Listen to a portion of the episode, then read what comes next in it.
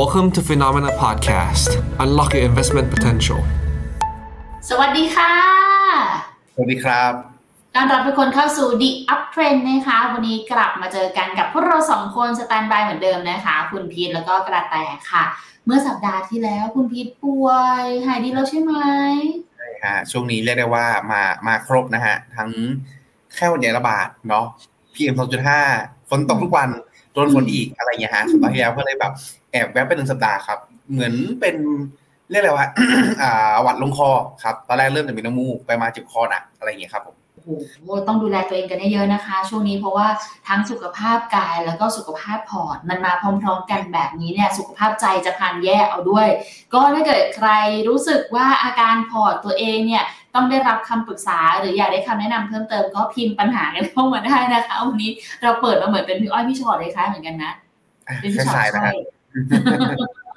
อะเอาเป็นว่ายังเหมือนเดิมค่ะทุกคนสามารถที่จะพิมพ์คำถามเข้ามาได้เนาะแต่ว่าเดี๋ยววันนี้จะพาไปดูนิดนึง เพราะถ้าดูจากหน้าปกคุณพีทหน้าปกน่าสนใจมาก เพราะว่าหน้าปกตอนแรกจะนึกว่าเอออะไรเกี่ยวอะไรกับ MIB หรือเปล่า เราสองคน มาเป็นแบบเออผู้หญิงเนี่ยไม่ต้องตกใจไปคุณพีทไม่ได้อยู่ในสไลด์ เป็นหน้าปกตกใจเป็นหน้าปกเลยว่าเอ๊ะทำไมผมไม่เห็นไม่มีไม่มีเป็นหน้าปกรายการที่เขาขึ้นไว้ให้เราเห็นภาพว่าเออนึกว่า MIB แต่จริงๆไม่ใช่แล้วค่ะ วันนี้เราเป็นเรื่องราวของรีพอร์ตจาก Black Lock เออครับ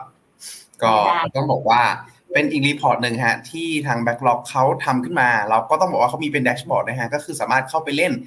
เข้าไปดูกันทุกวันเลย แต่เขาไม่อัปเดตทุกวันนะเขาอัปเดตอาทิตย์อาทิตย์ละครั้งครับ เพราะฉะนั้น เพราะฉะนั้นอาทิตย์ละครั้งก็พออาทิตย์ละครั้งก็พอสามารถเข้าไปดูได้เรื่อยๆนะครับตัวนี้เป็นตัว geopolitical dashboard list dashboard ครับ ก็หลักๆเองเนี่ยมันเป็นแดชบอร์ดที่ อ่าจะแสดงถึงความเสี่ยงฮะว่าปัจจุบันเอเนี่ยในส่วนของตัวความเสี่ยงเชิงภูมิรัฐศาสตร์เนี่ยมันอยู่ในระดับไหนบ้าง ซึ่งณตรงเนี้ยครับเขาก็มีการรวบรวมข้อมูลออกมาจากหลากหลายตัวแปรด้วยกันหลากหลายเหตุการณ์ด้วยกัน แล้วก็นำมาประกอบอินเด็กซ์โดยที่หลักๆเองแล้วเนี่ยก็จะประกอบกับตัว 10 อันดับแรกที่มีแนวโน้ม ที่จะมี Impact ต่อตลาดสูง แล้วก็มีแนวโน้มที่อาจจะเกิดขึ้นได้สูง ครับวันเนี้ยเดี๋ยวจะพาไปดูกันว่าเอ๊ะหลังจากที่เกิดความรุนแรงในส่วนของตัวสงครามอิสราเอลฮามาสเนี่ยฮะอ่าสถานการณ์ตัวแดชบอร์ดตัวนี้เป็นยังไงบ้างนะครับ ก็เดี๋ยวก่อนอื่นเลยก่อนที่จะไปดูในส่วนของตัวข้อสรุปฮะขออนุญาต โชว์ตัวแดชบอร์ดนิดนึงแล้วกันเนาะนึกบอกก่อนที่จะไปดูรายละเอียดเราดูข้อสรุปกันก่อนเลยอีกแล้วอะอ่าเดี๋ยวไปนี่ดูเลยฮะว่าแอชบอกเป็นยังไงมา ครับก็สามารถที่จะเข้ามาเล่นตัวนี้ได้เลยนะครับแดชบอร์ดตัวนี้ก็จะมีครับตัว list summary หรือตัวความเสี่ยงณปัจจุบันว่าเป็นยังไงบ้างนะครับตัวนี้ก็จะเป็นตัวกราฟหาที่บอกว่าเอ๊ะความเสี่ยงมันสูงนะหรือความเสี่ยงมันต่ำลดลงนะครับก็แน่นอนครับว่า พอเกิดความไม่ความตึงเครียดเกิดขึ้นเกิดสงครามขึ้น ตัวกราฟตรงนี้ก็ดีขึ้นค่อนข้างแรงครับจากเดิมทีที่เอ๊ะเหมือนโลกจะสงบสุขนะหลังจากผ่านในช่วงของตัว รัสเซียบุกยูเครนมาครับผม หลังจากนั้นก็มีจะมีในส่วนของตัวรายละเอียดลงมาให้ครับว่าเอ๊ะแล้วแล้วตัวไหนล่ะที่มันเพิ่มขึ้นลดลงหรือตัวมุมมองของทางแบกล็อกต่อสถานการณ์นั้นๆเป็นยังไงบ้าง ก็สามารถเข้ามาเช็คเข้ามานั่งดูกันได้นะครับ แล้วก็นอกจากบอกว่าความเสี่ยงเพิ่มขึ้นแล้ว ก็ยังบอกด้วยครับว่าหลักเองแล้วเนี่ยตัวโอกาสความน่าจะเป็นการเกิดเป็นยังไงครับมากหรือน้อย แล้วก็ผลกระทบต่อตัวของตลาดครับจะมีมากน้อยแค่ไหน ไม่ต้องแปลกใจครับที่มองไม่เห็นอะไร เพราะว่าน่าจะเป็นเพราะเน็ตช้า ครับปกติเนี่ยจะเป็นจะมีจะมีในส่วนของตัวอ่าเป็น map เป็น risk map เพิ่มขึ้นมาฮะคือที่เป็นว่างไว้ไม่ใช่ว่าให้เติมโฆษณาอะไรทั้งสิ้นนะฮะเน็ตน่าจะช้าเฉยๆนะครับทุกคนไม่ต้องกลัวคุณพีท cap มาให้ในสไลด์เรียบร้อยอันนี้คือหน้าตาที่ใช่เราไปดูกันได้อะแต่ที่เอามาฝากกันวันนี้สรุปว่ายังไงคะความสัมพันธ์ก็ ได้ในส่วนของตัว key takeaway ก่อนเลยนะครับ ก็คือในส่วนของตัวเหตุเหตุการณ์หลักครับ ที่มันเป็นความเสี่ยงที่ที่สูงมาในระดับหนึ่งเป็นช่วงเวลายาวนานตั้งแต่ 2018 ครับก็คือความเสี่ยงเรื่องของตัวความตึงเครียดระหว่างสหรัฐกับจีนครับ อยู่ในจุดที่ตึงแล้วตึงอยู่และตึงต่อนะฮะคือต้องบอกว่าผลสุดท้ายแล้วก็ยังมีความตึงเครียดกันอยู่เนาะแล้วก็ล่าสุดเองเนี่ยก็มีเรื่องของตัวจุด flash point หรือจุดที่สำคัญมากๆที่อาจจะเป็นจุดแตกหักก็คือเรื่องของไต้หวันครับ ตรงเนี้ยจะเป็นกรณีที่ทางอเมริกาเองก็ไม่ยอม ในส่วนของตัวทางจีนเองก็ไม่ยอมฮะและถ้าเกิดว่ามีการมีการแสดงท่าทีที่ aggressive aggressive ขึ้น ไม่ว่าจากจะฝั่งใดจากฝั่งหนึ่ง ทั้งจากฝั่งอเมริกา หรือฝั่งจีนก็ตาม ตรงนี้มีโอกาสที่จะจัดจุดประกายให้มีความเสี่ยงสูงเพิ่มขึ้นได้ในอนาคตนะครับ ซึ่งณตอนนี้ครับในช่วงมันก็มีเหตุการณ์เหตุการณ์หนึ่งที่กำลังจะใกล้เข้ามาก็คือมกราปีนี้อะปีหน้านี้ครับ จะมีการเลือกตั้งประธานาธิบดีของไต้หวันฮะเกิดขึ้น ซึ่งนะตรงนี้ครับมันเหมือนเป็นแบบการสำรวจความนิยมของชาวไต้หวันไปในตัวด้วยว่าผลสุดท้ายแล้ว ชาวไต้หวันเองอยากเป็นจีนเดียวหรือเปล่า หรือว่าผลสุดท้ายแล้วอยากเป็นไต้หวันเหมือนเดิมในลักษณะนี้ครับซึ่งต้องบอกว่าที่ผ่านมาเนี่ยธรรมชาติครับผมขออนุญาตนอกเรื่องแล้วกันก็คือ ธรรมชาติของคนเราเองเนี่ยหรือแม้กระทั่งทุกอย่างเนี่ยมักจะเป็นวัฏจักรครับก่อนหน้านี้ ความนิยมของการจะกลับไปรวมเป็นจีนเดียวก็เคยมีฮะก็เคยมีในส่วนของตัวประธานประธานาธิบดี ที่อยากกลับไปรวมกับจีน เคยได้รับการเลือกตั้งไหมก็มีนะครับ แล้วก็ล่าสุดก็เป็นคุณใช้อิงเหวินที่ค่อนข้างเอียงออกมาในทางที่จะไม่อยากกลับไปรวมกับจีนนะครับณตรงนี้มันแสดงเห็นข้อหนึ่งครับคือเรื่องของตัวสถานการณ์ที่แบบเป็นประชาธิปไตยลักษณะเนี้ยมันค่อนข้างแบบเรียกได้ว่าไงดีสามารถรณรงค์ สามารถพูดถึงถกเถียงกันในทุกแง่มุม แล้วก็สำรวจความคิดเห็นได้พอไม่พอใจปุ๊บมันก็เปลี่ยนแปลงได้ครับ ตรงเนี้ย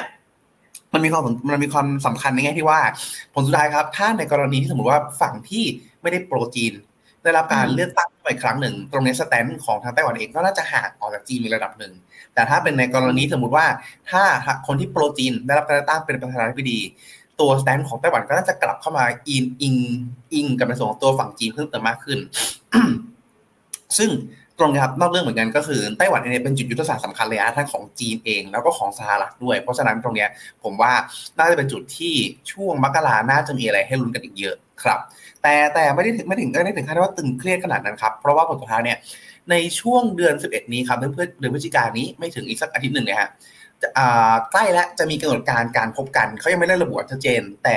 มีแนวโน้มที่จะพบกันในช่วงต้นพฤศจิกายนนี้ ระหว่างคุณสีจิ้นผิงกับคุณโจไบเดนครับ ถือว่าเป็นท่าทีที่ดีมากขึ้นครับ อาจจะมีการเจรจาแล้วก็คลายแรงกดดันได้บางส่วนครับ เพราะฉะนั้นโดยรวมก็คือเรียกได้ว่าตึงแต่น่าจะเป็น status quo ก็คือไม่ได้ถึงขั้นที่แบบระเบิดบึ้มขึ้นมาหรือดีขึ้นมากมาย แต่ก็ยังมีสัญญาณที่ดูเหมือนจะดี แต่ก็มีจุดเสี่ยงที่ต้องติดตามอยู่ คราวนี้กลับมาถึงตัวเหตุการณ์ที่เป็นตัวที่จุดประกายความเสี่ยงช่วงเวลานี้แล้วกันครับ ก็คือเรื่องของตัวสถานการณ์อิสราเอลฮามาสครับ อ่าณตรงนี้ของ BlackRock เองเขาจับรวมเป็นกลุ่มในส่วนของตัว Gulf tension ก็คือกลุ่มประเทศอ่าวคือความตึงเครียดในกลุ่มประเทศอ่าวณตรงนั้นนะครับสถานการณ์อิสราเอลฮามาสเนี่ยเล่นความเสี่ยงให้ความตึงเครียดของกัฟเทนชันสูงขึ้นด้วย แต่สำคัญมากกว่านั้นก็คือเขามองว่ามันไปเล่นความเสี่ยงเรื่องของตัวการก่อการร้ายเพิ่มสูงขึ้นด้วย เพราะฉะนั้นเองเนี่ยในส่วนของตัวสถานการณ์อิสราเอลฮามาสเนี่ยไม่ได้สร้างผลกระทบแค่ในเชิงของตัวสงครามอ่าวส่วนของตัวรอบอ่าวเท่านั้น แต่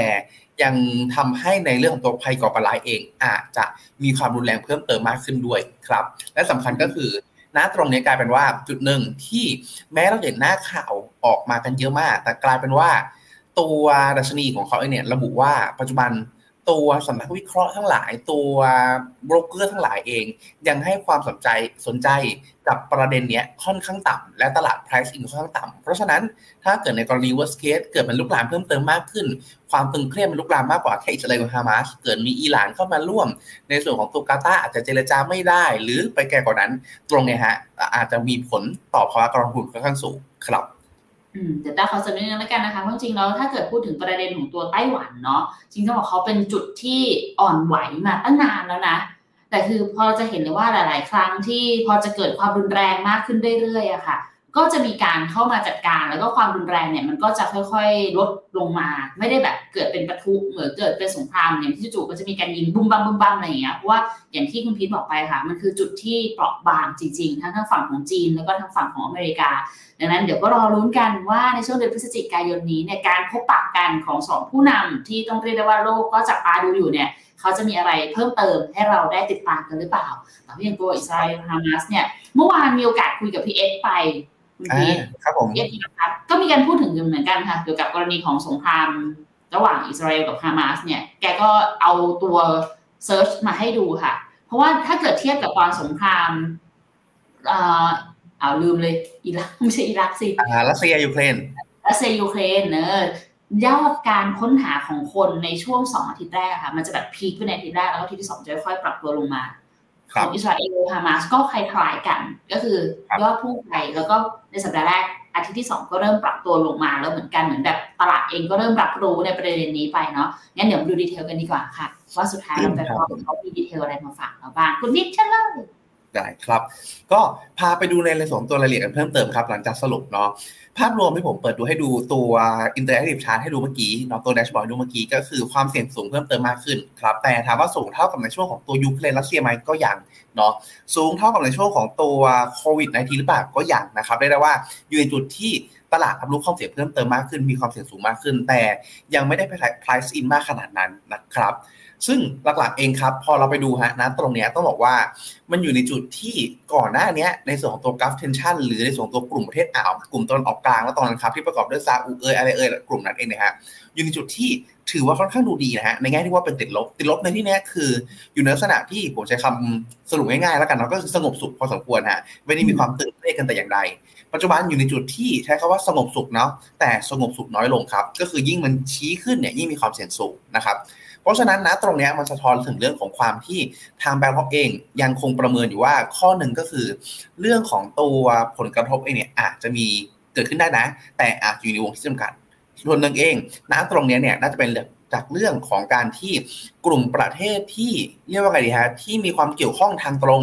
ไม่ใช่ในเชิงของตัวสงครามตัวแทนหรือทางอ้อมทั้งหลายเนี่ยจะเป็นประเทศที่มีเอฟเฟกต่อตัว supply chain ของตัวน้ำมันเองของพลังงานต่างๆ เองค่อนข้างน้อยด้วยนะครับแล้วก็หลักเองเนี่ยต้องบอกว่า อันนี้ผมเสริมแล้วกันก็คือถือว่าเห็นสัญญาณที่ดีเพิ่มเติมมากขึ้นอย่างน้อยเราได้เห็น UN ออกมาเตือนว่าอิสราเอลทำทำกระทำอย่างเงี้ยดูไม่ค่อยดีเท่าไหร่นะ ได้เห็นท่าทีของคุณโจไบเดนเองที่ออกมาพูดว่าถ้าเกิดสุดท้ายแล้วอิสราเอล คิดจะยึดครองปาเลสไตน์แบบแบบครองไปเลย อ่าอ่าใช่นะตรงนี้ฮะจะถือว่าเป็นการเป็นการกระทำที่ผิดพลาดนะครับอ่ารวมไปถึงในส่วนของตัวการที่เริ่มมีการค่อยๆทยอยปล่อยตัวประกันออกมาแล้วฮะในส่วนของตัวฝั่งฮามาสครับผมเพราะฉะนั้นนะตรงนี้ก็อาจจะเป็นในแง่หนึ่งที่ทำให้มันกระตุกความตึงเครียดเพิ่มเติมมากขึ้น แต่ถ้าเราพิจารณาแค่กรอบนะตรงนั้น แค่กรอบของตัวประเทศกลุ่มตอนออกกลาง กลุ่มรอบๆอ่าวเองนะฮะอยู่ในจุดที่ยังไม่ได้มีความน่ากังวลสูงนัก แต่มันเป็นประทุที่ตัวนี้แทนครับ ก็คือในส่วนของตัวกลุ่มก่อการร้ายครับผม ซึ่งนะตรงนี้เราจะได้เห็นแล้วแหละว่าตลาดเองมีการประท้วงเกิดขึ้นค่อนข้างเยอะในทั่วโลกเนาะจริงๆตรงนี้ผมอาจจะใช้คำผิดนิดนึงว่าไม่ว่าก่อการร้ายแต่ใช้คำว่าเป็นเหมือนเป็นการโจมตี เป็นการเป็นการเอ่อเขาเรียกว่าไงดีฮะเป็นการไม่เห็นด้วยอะไรลักษณะนั้นก็ได้ใช่ใช่จริงๆแล้วเขาว่า ก่อการร้ายอาจจะดูแรงไป แต่ถ้าเกิดใช้มุมมุมนี้อาจจะดูกว้างเพิ่มเติมมากขึ้นครับ หรือแม้กระทั่งถ้าสมมติเราย้อนกลับไปฮะ อย่างเช่นช่วงของตัวเหตุการณ์ Black Lives Matter ที่การปล้นสะดมอะไรลักษณะนั้นนะอันนี้เขาก็ถือว่าเป็นหนึ่งเทเลอร์แอทแทกเหมือนกันครับผมเพราะฉะนั้นเองอาจจะไม่ใช่คำว่าก่อการร้ายทีเดียวแต่เป็นเรื่องของตัวความไม่สงบที่เกิดขึ้นละกันเนาะ ซึ่งณตรงเนี้ยครับในส่วนของตัวเหตุการณ์ที่เกิดขึ้น มันทำให้ภัยลักษณะเนี้ยมันเด้งสูงขึ้น ทั้งแต่ในส่วนของตัวการประท้วงเอง ความไม่พอใจของประชาชนเองส่วนหนึ่งด้วย อีกส่วนหนึ่งเองก็คือเป็นเรื่องของการที่ผลสุดท้ายเนี่ยเราจะเห็นได้ว่าในส่วนของตัวตนออกกลางเนี่ยมีหลากหลายกลุ่มฮะที่เราคุ้นชื่อคุ้นหูกันเป็นจำนวนมากกลุ่มฮูตีเองฮิสบัลลอเองกลุ่มฟาตาเองกลุ่ม ฮามาสเองกลุ่มอะไรทั้งหลายเยอะมากฮะตรงนี้มันอยู่ในจุดที่ต้องบอกว่าเขาอาจจะไม่ได้มีการออกมาลบกันแบบเป็นประเทศ อิหร่านลบกับซาอุซาอุลบอเมริกาลักษณะนี้แต่อาจจะมีลักษณะของความเป็นสงครามตัวแทนแทน และพอเป็นลักษณะนี้สิ่งที่เกิดขึ้นก็คือมันอาจจะไม่ได้เป็นสงครามเต็มรูปแบบในลูกหลาม แต่ผลสุดท้ายแล้วมันอาจจะเป็นในเรื่องของตัวการก่อการร้ายแทน เช่น อาจจะมีการวางระเบิด อาจจะมีการระเบิดพิชีพหรือว่าอะไรก็ตามในลักษณะนี้ครับ ซึ่งณตอนนี้ต้องบอกว่ามันเริ่มมีกระแสความการขู่ หรือกระแสความรุนแรงลักษณะนี้เกิดขึ้นในหลายพื้นที่ฮะที่เราได้ยินข่าวกันเรื่องของมีนักการทูตจีนแล้วที่ถูกแทงเอ่ยมีเรื่องของการขู่การประกาศภาวะฉุกเฉินในส่วนของตัวฝั่งฝรั่งเศสเอ่ยลักษณะนี้ครับเพราะฉะนั้นนะตรงนี้กลายเป็นว่าสถานการณ์ที่เกิดขึ้น มันกระตุกให้ในฝั่งอ่าวเอง กระเทือนนิดนึง แต่กระเทือนในทั่วโลกอยู่ถือว่าค่อนข้างเยอะเลยทีเดียวครับผมโอเคอะไปต่อค่ะ ครับผมส่วนอันนี้ก็เป็นภาพภาพที่ผมพูดถึงก่อนหน้านี้ครับก็คือในส่วนของตัวฝั่งสหรัฐกับจีนเอง อยู่ในจุดที่ตึงแล้วตึงอยู่ตึงต่อครับก็คือไม่ได้ไม่ได้มีการเปลี่ยนแปลงอย่างนี้สำคัญครับก็คือตึงมากขึ้นเรื่อยๆช่วงก่อนหน้านี้ แต่ดูดีเพิ่มเติมมากขึ้นเล็กน้อยจากการที่กำลังจะมีการเจรจา ก็ต้องติดตามครับว่าการเจรจาเนี่ยจะออกมาในรูปแบบไหนถ้าเจรจาแล้วออกมาโอเค รู้เรื่องกันทุกอย่างเป็น status quo เป็นเรื่องของการที่กรณีไต้หวันก็ยังปล่อยเบลอๆลักษณะนี้นะ ทุกคนโอเค ทุกคนแฮปปี้ก็อาจจะแฮปปี้กันต่อไปได้ แต่ถ้าเกิดสมมติว่ามีการพูดถึงในเชิงการแข่งขันเพิ่มเติมกันมากขึ้น ในเรื่องของตัวการกันท่ากันมากขึ้น ในเรื่องของตัวไต้หวันมากขึ้น หรือแม้กระทั่งสิทธิมนุษยชนมากขึ้น ตรงเนี้ยก็อาจจะทำให้ความเสี่ยงมันเพิ่มสูงก็ได้ แต่ระยะสั้น การที่จะเจอกันถือว่ามีสัญญาณที่ดีเพิ่มเติมมากขึ้นอย่างน้อยฮะนึกสภาพว่าเราโกรธกับเพื่อนฮะถ้าเราโกรธกันจังเกลียดกันมากๆ เราคงไม่อยากเจอเขา แต่อันนี้การที่อย่างน้อยเจอหน้ากันก็ อาจจะพอมีความเป็นไปได้ที่อย่างน้อยยังอาจจะมีโอกาสดีกันได้ในลักษณะนั้นครับคราวนี้คราวนี้เขาก็เลยสรุปฮะอันนี้คือภาพที่มันหายไปในส่วนของตัวแดชบอร์ดฮะก็คือจะเป็นแกนอย่างนี้เป็นแกนอย่างนี้ ชี้ขึ้นครับ ชี้ขึ้นยิ่งอยู่สูงก็คือในเรื่องของตัวความสนใจของตลาดณปัจจุบันว่าตลาดเองเนี่ยให้ความสนใจกับประเด็นนี้มากน้อยแค่ไหน ซึ่งคำว่าสนใจตรงนี้คนอาจจะงงเอ๊ะ กราฟ tension มันสูงนะ มันอ่ามันถูกพูดถึงเยอะนะ คน search หาเยอะนะ แต่นะตรงเนี้ยในส่วนตัว BlackRock เนี่ยเขาใช้การที่เขามีการอัปเกรดระบบมาเรื่อยๆครับ แล้วก็ล่าสุดเนี่ยเขาใช้ในส่วนของตัว generative AI เข้ามาช่วยในการอ่านพวกบทวิเคราะห์หรือข่าว หรืออะไรก็ตามที่มีความเกี่ยวข้องกับในเชิงของตัวด้านการลงทุนเท่านั้น ไม่ใช่ในเรื่องของตัวข่าวทั่วไป ครับผมแล้วพยายามหา keyword ที่เกี่ยวข้องกับเรื่องของตัวอิสราเอลฮามาสเรื่องของตัวความตึงเครียดในกลุ่มประเทศอ่าวในลักษณะนี้ครับ ปรากฏว่าตัวโบรกเกอร์หรือตัวสำนักวิเคราะห์หรือตัวอะไรก็ตามทั้งหลายเนี่ยอยู่ในจุดที่ยังแตะประเด็นนี้ค่อนข้างน้อยครับเพราะฉะนั้นนะตรงนี้จุดหนึ่งก็เลยเป็นจุดที่ถือว่าค่อนข้างต่ำคือตลาดเองยัง price in หรือคำนวณผลกระทบจากเหตุการณ์นี้เข้าไปในส่วนของตัวเอาละผมตัวตลาดเองเนี่ยยังยังใส่ ประเด็นนี้เข้าไปในส่วนของตัวเนื้อหาและบทวิเคราะห์หรือมุมมองต่างเองค่อนข้างน้อยครับผมแล้วคราวนี้พอเทียบกันครับกับจากซ้ายไปขวาครับ ถ้ายิ่งอยู่ทางขวาก็คืออยู่ในจุดที่ตรงนี้ตลาด price in ไปมากหรือยังถ้ายิ่งอยู่ขวาถ้าอยู่ตรงกลางคือตลาด price in ไปเต็มที่แล้ว ถ้าอยู่ทางขวาคือตลาด price in หรือกลัวมากจนเกินไปครับถ้าอยู่ซ้ายสุดก็คือยังไม่ price in เลย ปรากฏว่าคล้ายๆ กันฮะก็คืออยู่ติดลบอยู่จุดที่ยังไม่ price in เท่าไหร่ด้วย เพราะฉะนั้นนะตรงนี้ มองในแง่ดีก็คือถ้าสมมติสถานการณ์ไม่รุกรามจริงเท่ากับว่าเหตุการณ์ตรงนี้อาจจะเกิดขึ้น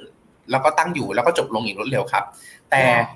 ใช่ฮะแต่ถ้าเกิดกรณีที่ worst case ครับสมมติว่ามันปะทุหรือลุกลามมากกว่าที่คิด ตรงเนี้ยนั่นหมายความว่าตัวตลาดเองยังแทบจะไม่ได้ไม่ใช่แทบจะยัง price in เรื่องของตัวปัจจัยเหล่านี้ค่อนข้างน้อย เพราะฉะนั้นเองเนี่ยอาจจะมีความผันผวนตามมาก็ได้ ครับคล้ายกันครับอีกตัวหนึ่งที่ผมยกมาให้ดูเมื่อกี้ที่เป็นผลต่อเนื่องมาจากในส่วนของตัวกราฟเทนชันตรงนี้ฮะก็คือเรื่อง major tailor attack ครับอยู่ในจุดที่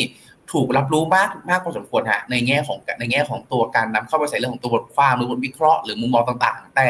อยู่ในจุดที่ตลาดเอง price in ค่อนข้างน้อยเหมือนกัน เพราะฉะนั้นครับ ถ้ากรณีที่สถานการณ์นะตรงนี้มันค่อยลุกลามมากขึ้น มีภาวะ unrest มีการประท้วงสูงเพิ่มเติมมากขึ้น มีเรื่องของตัวเหตุการณ์ความไม่สงบหรือแม้กระทั่งก่อการร้ายสูงขึ้นเนี่ยตรงนี้ตลาดมีโอกาสที่อาจจะมี Impact ได้ค่อนข้างเยอะครับอาจจะมีการปรับตัวลงหรือความผันผวนได้ค่อนข้างเยอะครับ เพราะฉะนั้นนะตรงนี้เท่ากับว่า โดยสรุปจากภาพนี้แล้วกันเนาะก็คือ เรียกได้ว่ายังมีโอกาสฮะยังมีโอกาสที่จะพันผวนได้มากกว่านี้ ถ้าผลสุดท้ายแล้วเหตุการณ์ในกรณีที่ค่อนข้างแย่หรือลุกลามเกิดขึ้นครับตลาดยังไม่ price in มากเท่าไหร่นัก แล้วคราวนี้ไอ้คำว่า price in นะตรงนี้ไปลงทุนอะไรบ้าง หรืออะไรอย่างเงี้ยบ้างตัวไหนที่มองว่าดีหรือไม่ดีบ้างเขาก็เลยมีโพยไว้ให้ด้วยครับว่า กรณีที่สมมติครับ ในส่วนของตัวสงครามอิสราเอลฮามาสเกิดปะทุแรงกว่าที่คิดครับ สิ่งที่เกิดขึ้นก็คือน้ำมันฮะจะได้ประโยชน์แน่นอนครับทุกครั้งที่สงครามมันรุนแรงขึ้น น้ำมันจะได้ประโยชน์เพราะคนจะต้องมีดีมาในการ ซื้อน้ำมันมาตุนเพิ่มเติมมากขึ้น อย่างน้อยๆ ถ้าเราจะลบกับใครเราก็ยังมีพลังงานเอาไว้ตุนฮะให้รถถังเราวิ่งได้เนาะสองครับ ก็คือในส่วนของตัว Wix Index ฮะก็จะดีขึ้นแรงแน่นอนก็คือตลาดเองน่าจะผันผวนอย่างรุนแรง แล้วเราก็อันนี้เขายกตัวอย่างมาก็คือในส่วนของตัว US High Yield Credit ฮะก็คือตราสารหนี้ High Yield น่าจะได้รับผลลบฮะถ้าเราดูลักษณะนี้เท่ากับว่าถ้าเป็นนักลงทุนที่ประเมินแล้วว่าสถานการณ์ครั้งนี้เอ้ยไม่น่าลุกลามนะไม่น่ามีประเด็นอะไรมาก ในส่วนของตัว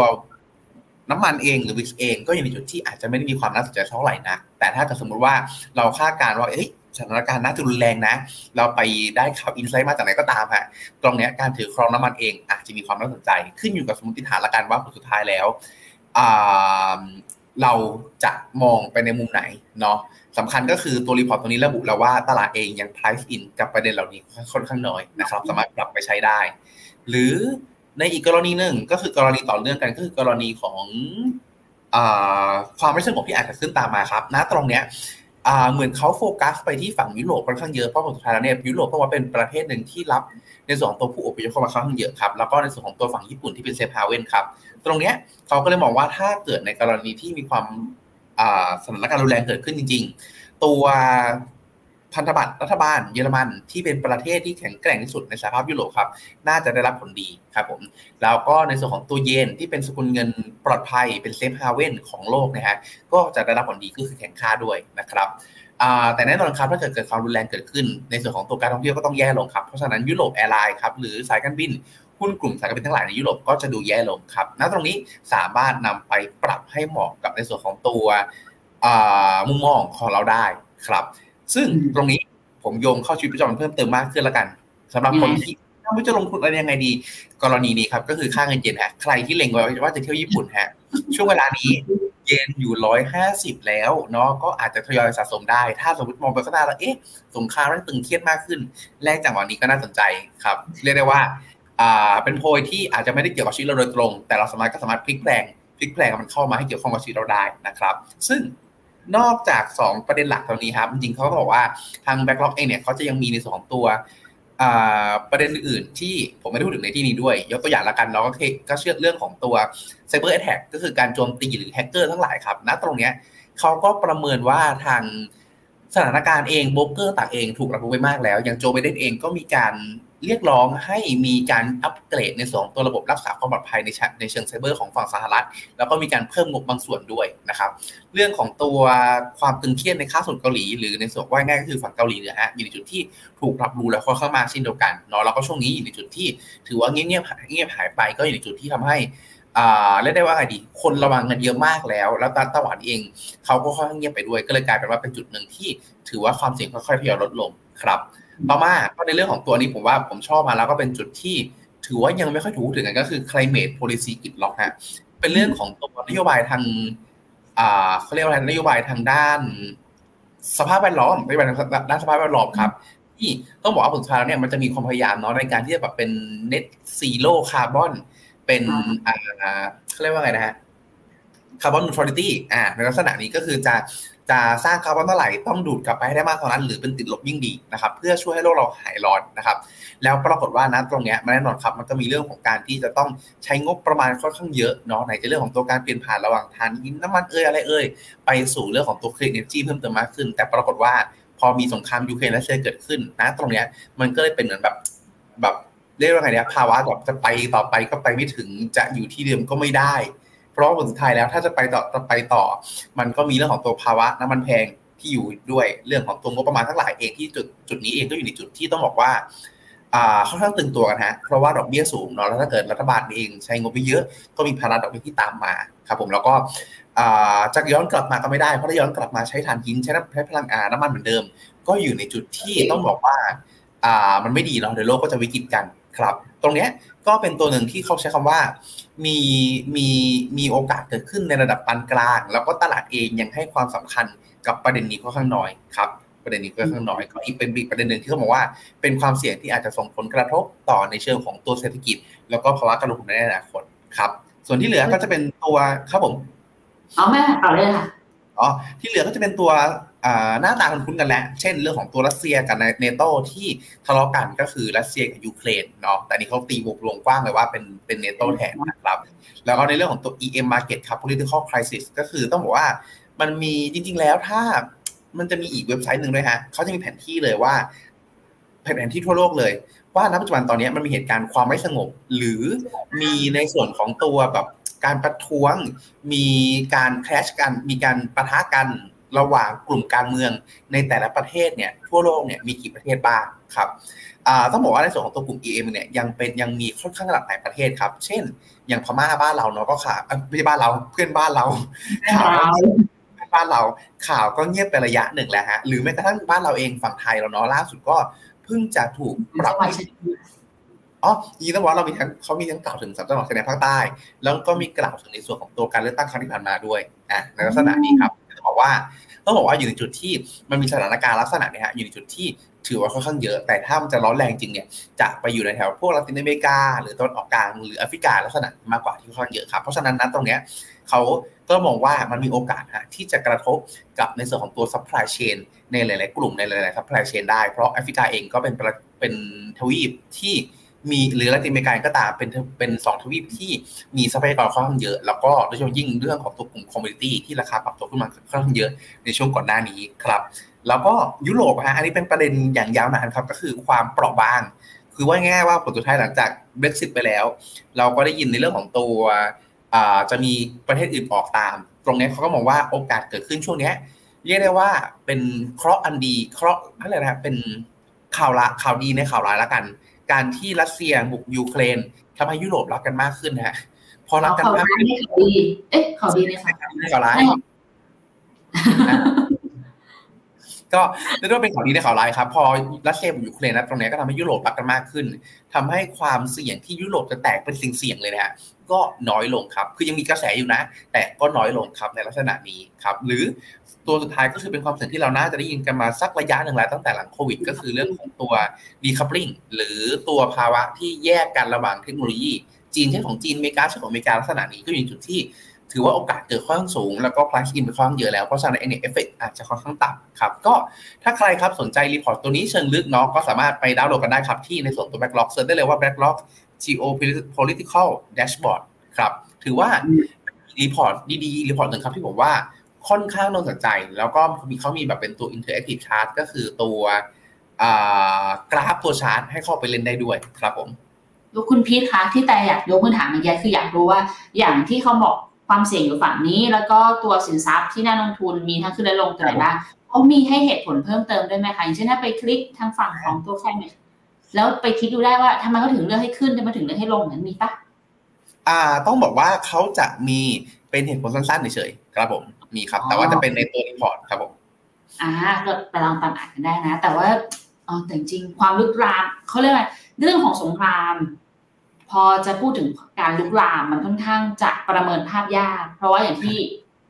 อย่างกับเพนชั่นเนี่ยเราไม่มีทางรู้เลยว่ามันจะลุกลามไปยังอื่น ๆ เกิดเป็นอะไรต่อยอดได้อีกบ้าง ก็เดี๋ยวยังต้องติดตามดูกันอย่างใกล้ชิดนะคะ แต่ไม่ได้หมายความว่าตัวสงครามจะลุกลามนะ แต่มันอาจจะส่งผลไปต้องบอกว่า ใช่ฮะหนึ่งประเมินประเมินการลุกลามได้ยาก ไม่พอยังประเมินผลกระทบที่ตามมาได้ด้ได้ได้ยากด้วยเหมือนกรณีของรัสเซียยูเครนนะที่แบบทุกคนจำนวนมากเลยฮะตอนแรกผมได้ยินข่าวว่าตรงหวะนั้นใครก็ตามที่ออกมาพูดว่ารัสเซียจะบุกยูเครนเนี่ย มีคนแซวว่าทหารรัสเซียยังไม่รู้เลย แต่หน่วยข่าวกรองของสหรัฐอะรู้ก่อนซะอีก แต่กลายว่าบุกบุกจริง แล้วพอบุกจริงปุ๊บหลังจากนั้น ทุกคนก็คิดว่าสามวันอาทิตย์หนึ่งสองอาทิตย์ไม่เกินนี้จบแน่ๆ ก็กลายว่าลากยาวถึงทุกวันนี้ เรียกได้ว่ามันประเมินค่อนข้างยากฮะแล้วก็อันนี้คือประเมินสถานการณ์ยากแล้วประเมินผลกระทบที่ตามมาก็ยากอีกเพราะผลสุดท้ายเนี่ยเราไม่รู้ว่าสถานการณ์ณตรงนั้นเองเนี่ย มันจะอยู่ในจุดที่ลุกลามไปมากน้อยแค่ไหนด้วยครับ โอเคมาค่ะ ไปต่อกันนะคุณพิษดื่มน้ำนิดนึงก่อนนะโอเค คุณกุ๊กไก่แอบบอกมาว่าทิศที่แล้วหนีไปเที่ยวไหนกันมา ไม่เห็นมีโนติแจ้งนั่นแหละคุณกุ๊กไก่คุณพินไม่สบายเนาะเหมือนกันนะคะรักษาสุขภาพด้วยนะคะ ทุกคนเลยเนาะช่วงนี้อากาศเริ่มกลับมาแบบไม่ค่อยปกติอีกแล้วนะคะ แล้วก็มาคุณลูกไก่ขอถามไม่มีถามเรื่อคุณลูกไก่แต่ขออนุญาตเป็นของคุณแซมแล้วกันนะคะเขาถามว่าวันนี้ผมลงเคชัยนาเอหนึ่งไม้เล็กๆ ติดลบ 13%ลง KG Income หนึ่งไม้ติดลบ 8%คิดถูกต้องหรือเปล่าครับ ผมว่าพอได้ครับพอได้ เพราะว่าเอเนี่ยอัปเดตละกันก็คือ 1 KG Income เป็นกองทุนที่ลงในตัวตัวสั้นๆก่อนละกัน ก็คือ KG Income เนี่ยลงทุนในตีมินคัมเนาะตราสารนี้เอยลีดเอย global lead ในลักษณะนี้ครับและแน่นอนว่าการหยุดขึ้นอัตราดอกเบี้ย หรือในความเชื่อว่าหยุดขึ้นดอกเบี้ยเนี่ยมันจะเป็นผลดีของลักษณะนี้ ซึ่งณตอนอุ้ยอะไรครับเฮ้ยพี่กันอะไรสักครู่ พึ่งเหรอคะ ตัวเบลเริ่มเลยครับอู้ตายตายตายตายตายคุณไปจัดการก่อนไม่เป็นไรครับไม่เป็นไรไม่เป็นไรครับผม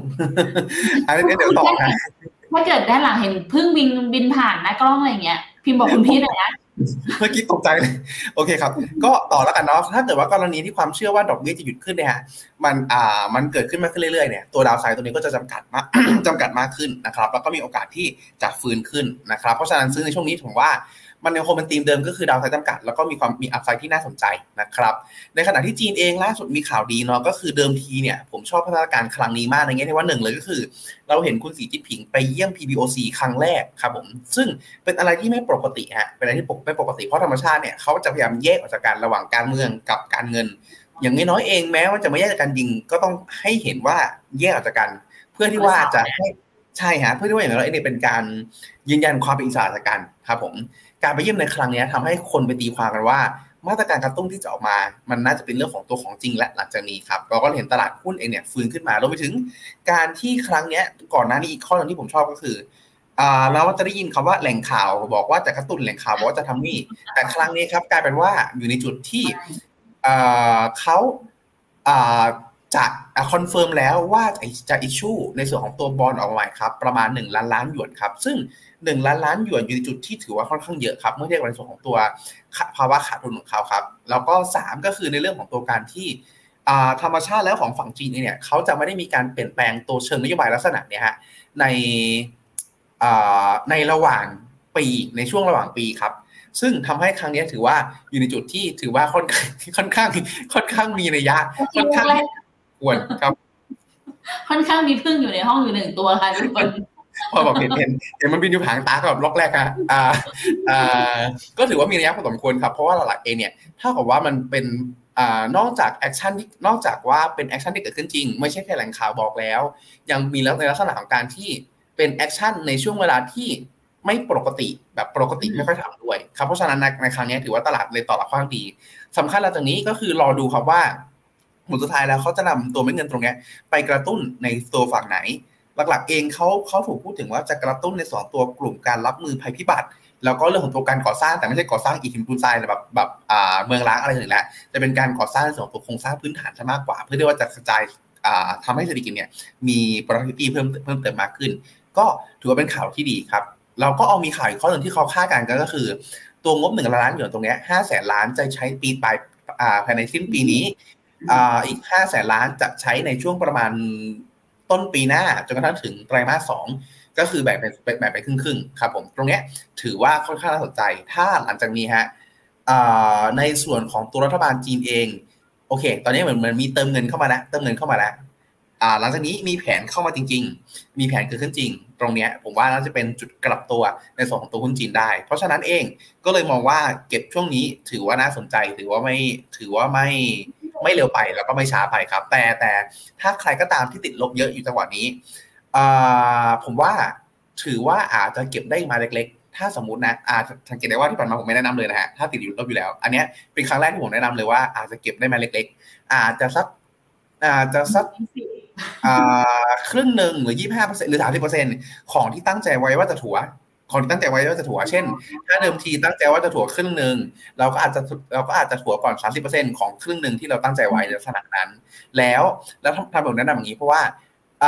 ผมยังผมเห็นเรื่องของตัวสภาพคล่องมันมาแล้วเนาะเติมเงินแล้ว แต่อยากเห็นแผนการให้ชัดเจนมากกว่าว่าจะออกไปในอ่ารูปแบบไหน ถ้าออกไปในรูปแบบที่ถูกที่ควร ผมเชื่อว่าเอฟเฟกต์มันน่าจะค่อนข้างเยอะครับ ก็เลยแนะนำว่าช่วงเนี้ย30%ของที่ตั้งใจไว้ ถือว่าน่าสนใจ ครับแล้วรอแผนออกมาชัดเจนว่าจะกระตุ้นหนึ่งสองสามสี่ห้าอะไรบ้าง จังหวะที่สองค่อยค่อยซื้ออีกครั้งหนึ่งก็ไม่สายไปครับ เพราะฉะนั้นโดยสรุปฮะคุณแซมซ่าไม่น่ากังวลทั้งสองตัวครับผม ต้องบอกว่าสิ่งที่คุณพีบอกค่ะทุกคนว่าอยากให้รอดูอะไรหลายอย่าง เพราะว่าก่อนหน้านี้ไม่ใช่ว่านี่เป็นการสเปนเม็ดเงินครั้งแรกของจีนนะ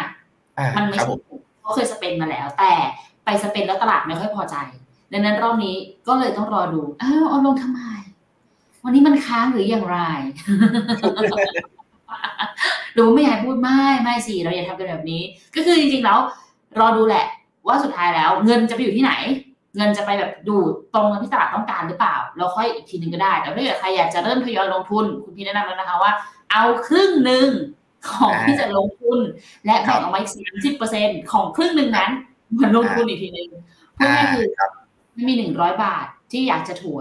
ครึ่งหนึ่งตอนแรกก็คือห้าสิบเปอร์เซ็นต์ครับห้าสิบบาทแล้วเอาห้าสิบบาทเนี่ยมาทำเป็นแบบสามสิบเปอร์เซ็นต์อีกทีนึงแล้วค่อยลงทุนใช่ใช่ครับผมคือคือคือเรียกว่าเป็นเป็นการกระจายความเสี่ยงกันคือเราเห็นสัญญาณที่ดีครั้งแรก แต่ที่ผมพูดอย่างที่คุณกระแตพูดเมื่อกี้แหละคือเราเห็นท่าทีอย่างเงี้ยหลายครั้ง แล้วกลายเป็นว่าบางทีมันแบบมันเงียบหายไปอะผมกลัวผมกลัวตรงจุดนั้นแต่ถามว่าถามว่าด้วย valuation ที่ถูกขนาดนี้แล้วแบบครั้งนี้มันมี action แปลกๆเกิดขึ้นหลายอย่าง ก็ถือว่า อ่ามันดีมากพอที่เราน่าจะทยอยถัวได้ครับเห็นด้วยค่ะอะไปต่อค่ะของคุณปานดวงใจนะคะ บอกว่า ตอนนี้ควรซื้อเวียดนามเพิ่มหรือเริ่ม DCA อินเดียดีคะ ยังหมดหวังกับลีดเหมือนเดิมอ่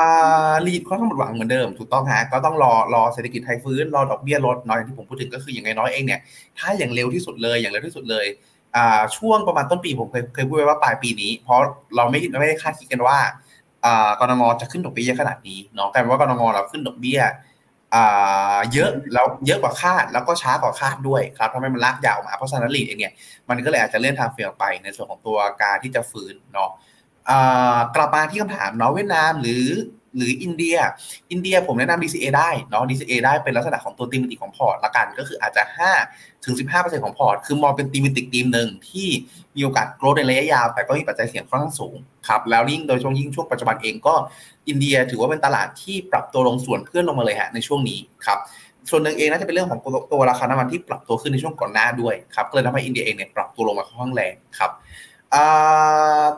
ส่วนต่อมาเวียดนามซื้อสะสมดีไหมก็ต้องบอกว่าเวียดนามเองอยู่ในจุดที่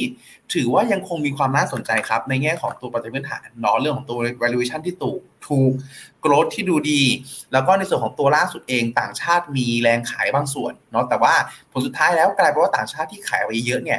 มันก็กลับมาที่เดิมครับที่รายย่อยยังเป็นผู้เล่นรายหลักอยู่ ปัจจุบันรายย่อยขยับขึ้นด้วยจากที่เราดูกันละละก่อนหน้านี้ อยู่ที่ประมาณสัก83%ประมาณนี้ฮะ83 85ตอนเนี้ย ขยับขึ้นมาอยู่ประมาณสัก 87 89แล้ว คือเรียกได้ว่าเป็นตลาดที่รายย่อยโดมิเนตค่อนข้างเยอะฮะ ส่วนหนึ่งเพราะว่าคนเริ่มกลับมาเล่นกัน อีกส่วนหนึ่งก็คือต่างชาติขายบางส่วนด้วยครับ เพราะฉะนั้นฮะณตรงนี้ที่ผมพูดถึงรายย่อยรายใหญ่นะตรงนี้เป็นเพราะว่าจะชี้ว่าความผันผวนยังมีอยู่ ยังมีในระดับสูงเป็นเรื่องปกติของเขา แต่การเติบโตที่ดี ถือว่ามีความน่าสนใจครับ ถ้าจะสะสมตอนนี้เลยดีไหม ผมอาจจะขออนุญาตใช้ทามมิ่งเข้ามาดูนิดนึงละกันเนาะในเชิงของกราฟฮะยังไม่เห็นสัญญาณการกลับตัวแบบชัดเจน แต่มีความดีมากขึ้นในเชิงของกราฟเดย์ครับผมก็คือลงมาเทส 200 วันหลุดหลุดทะลุหลุดทะลุหลุดทะลุหลุดทะลุอยู่แถวนี้ประมาณสักสี่ห้าวันแล้วทำให้ RSI ฮะเป็น divergence เนาะก็มีโอกาสที่จะอย่างน้อยๆก็คือหยุดลงครับ เพราะฉะนั้นนัดตรงนี้ถ้าจะเน้นความชัวร์อาจจะแนะนำครับให้รอทะลุ 200 วันขึ้นมาอีกครั้งหนึ่งแล้วยืนได้เหนียว ค่อยสะสมอีกไม้หนึ่งน่าจะดูดีกว่าครับ หรือถ้าเรามองยาวกว่านั้นฮะมองยาวอะโทษทีโทษทีครับสอดคล้องกันกับในส่วนของตัวกราฟ week อะที่ลงมา test เส้นนี้ฮะก็คือเส้นตัว 50วีหลุดหลุดกลับมาได้หลุดกลับมาได้2วีครับ ถ้าเล่นบนกราฟวีอาจจะต้องรอนะรอให้ปิดอีกสักประมาณสักวีถึง2วีให้เห็นภาพว่าที่เขา false break ลงมาสองรอบเนี้ยมันเป็น false break จริงๆ แล้วก็จะกลับตัวเป็นขาขึ้นครับ ถ้าใจร้อน ก็ใช้กราฟ day ดูละกันเนาะแนวนี้ฮะ200วันประมาณสักพันหนึ่งร้อยยี่สิบกลับมายืนเหนือได้เหนียวๆแล้วค่อยสะสม ถ้าใจเย็นเป็นนักลงทุนระยะยาว ดูกราฟ week ละกันฮะจะได้ความสบายใจในระยะยาวเพิ่มเติมมากขึ้นครับ แต่แน่นอนฮะข้อเสียคือจะคันมือฮะเพราะว่าต้องรออีกสองเดือนเดียวครับผมเลือกฮะเลือกให้เลือกให้เหมาะสมกับสไตล์ตัวเองแล้วกันว่า เป็นคนใจร้อนหรือใจเย็นลักษณะไหนครับ อันนี้มาถึงเลือกทัมมิ่งในการเข้านะ แต่ถ้าเกิดมุมมองของทั้งสองตลาดเวียดนามกับอินเดียยังถือแบบยาวๆได้อยู่ถูกใช่ไหมคะใช่ครับผมอะโอเค ไปต่อค่ะ KFGG KFG brand พอเทียบเท่ากับ m e g a t e n หรือ AF Mood ได้ไหมครับอืมอาจจะเรียกว่าไงนะเทียบเท่า ผมใช้คำว่ามันใช่ไม่เหมือนกัน คือคือเหมือนเราเอา รถเก๋งเทียบกับรถกระบะอะไรเงี้ยฮะมันมันมันมันเหมือนกันนะ มันขนส่งคนได้นะใช่ใช่อาจจะไม่ตรงวัตถุประสงค์ซะมากกว่าครับ เพราะฉะนั้นอาจจะใช้คำว่าเลือกให้เหมาะสมมากกว่า ถ้าเราอยากเน้นไวซอกแซกซอกแซกก็ต้องเลือกมอไซค์ฮะไม่สามารถเลือกสิบล้อได้เนาะแต่ถ้าเราแบบอยากเน้นขนของก็ต้องเลือกกระบะในลักษณะนี้เนาะกลับมาที่กองทุนของเราในลักษณะนี้ฮะเพราะฉะนั้นถ้าเราอยากได้กองทุนที่ เป็นหุ้น growth หุ้นเติบโตฮะแล้วก็มีตัว turnover ต่ำก็คือไม่ค่อยเปลี่ยนหน้าหุ้นเท่าไหร่ ถ้าไม่ได้มีนัยสำคัญจริงๆ KFGG จะตอบโจทย์ฮะถ้าชอบในส่วนของตัวหุ้นที่เป็นหุ้นใหญ่แล้วเน้นความโฟกัสฮะก็จะไปในส่วนของตัว MEGA10 เนาะความใหญ่มันได้ประโยชน์ในเรื่องของตัวความน่าเชื่อถือเนาะในเรื่องของตัวแคดโฟที่แข็งแกร่งเนาะแต่ขณะเดียวกันโกรดเองมันอาจจะคาดหวังการเติบโตแบบอ่าสองร้อยเปอร์เซ็นต์หรือ เจ็ดสิบเปอร์เซ็นภายในปีเดียวค่อนข้างยากครับ คือไม่ใช่เป็นราคาแต่เป็นถึงยอดขายนะฮะ เพราะฉะนั้นนะตรงนี้ก็ต้องเลือกให้เหมาะสม หรือถ้าเราอยากได้ในเรื่องของตัวความมั่นคง รอดาวที่ต่ำกว่าหน่อยความสม่ำเสมอสม่ำเสมอสม่ำเสมอนะฮะ AF mode ก็อาจจะตอบโจทย์ในแง่ของการที่เขาเลือกหุ้นที่มีประการค่อนข้างสูง แล้วก็มี risk ในส่วนตัว fund manager risk หรือคนที่เข้ามาเลือกหุ้นเนี่ยค่อนข้างต่ำเพราะเขาใช้เป็นทีมงานแทนครับ แล้วก็ มีในเชิงของตัวการคุมความเสี่ยงในเชิง valuation เข้ามาช่วยด้วยนะครับ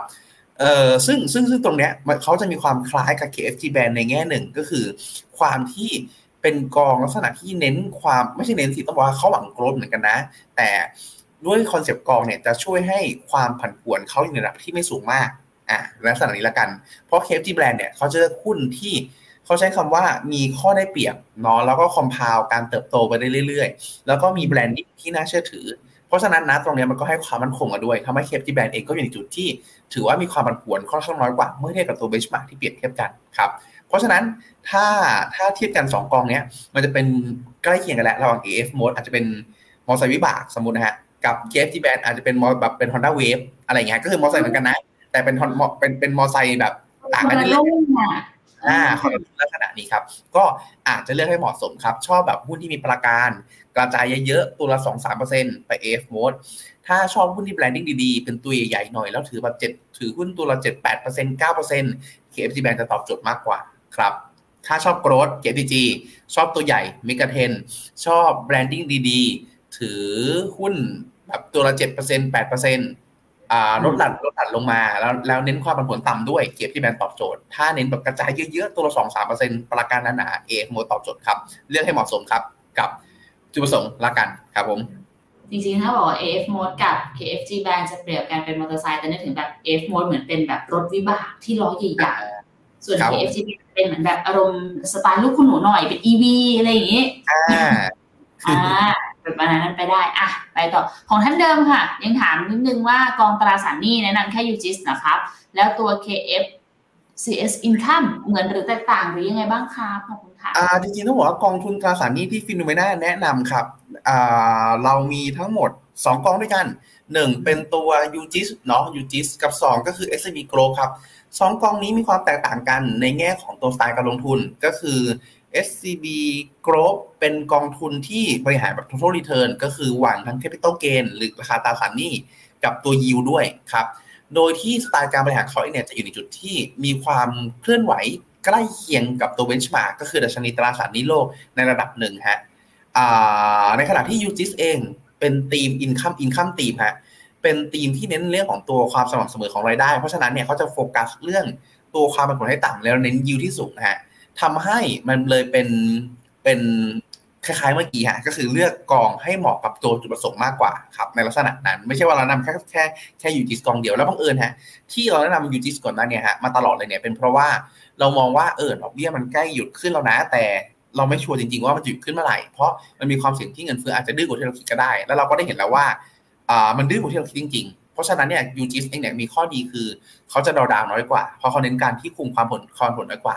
ถ้าเมื่อไหร่ก็ตามฮะถ้าในอนาคตสมมติเราเริ่มมั่นใจแล้วว่าเออเฟดอยู่ขึ้นดอกเบี้ยแน่ๆหรือจะลดดอกเบี้ยแล้วในอนาคตใกล้แล้วอาจจะเปลี่ยนไปแนะนำเป็น s b Growth หรือแม้กระทั่งเอ่อ TU Treasury หรือกองอื่นแทนก็ได้ที่มีความ aggressive มากขึ้น แต่ณตอนนี้เราอยากได้ความสม่ำเสมอมากกว่าก็เลยแนะนำเป็น UGIS ครับไม่ใช่ว่าแนะนำแค่กองเดียวเนาะเลือกให้ให้เหมาะกับวัตถุประสงค์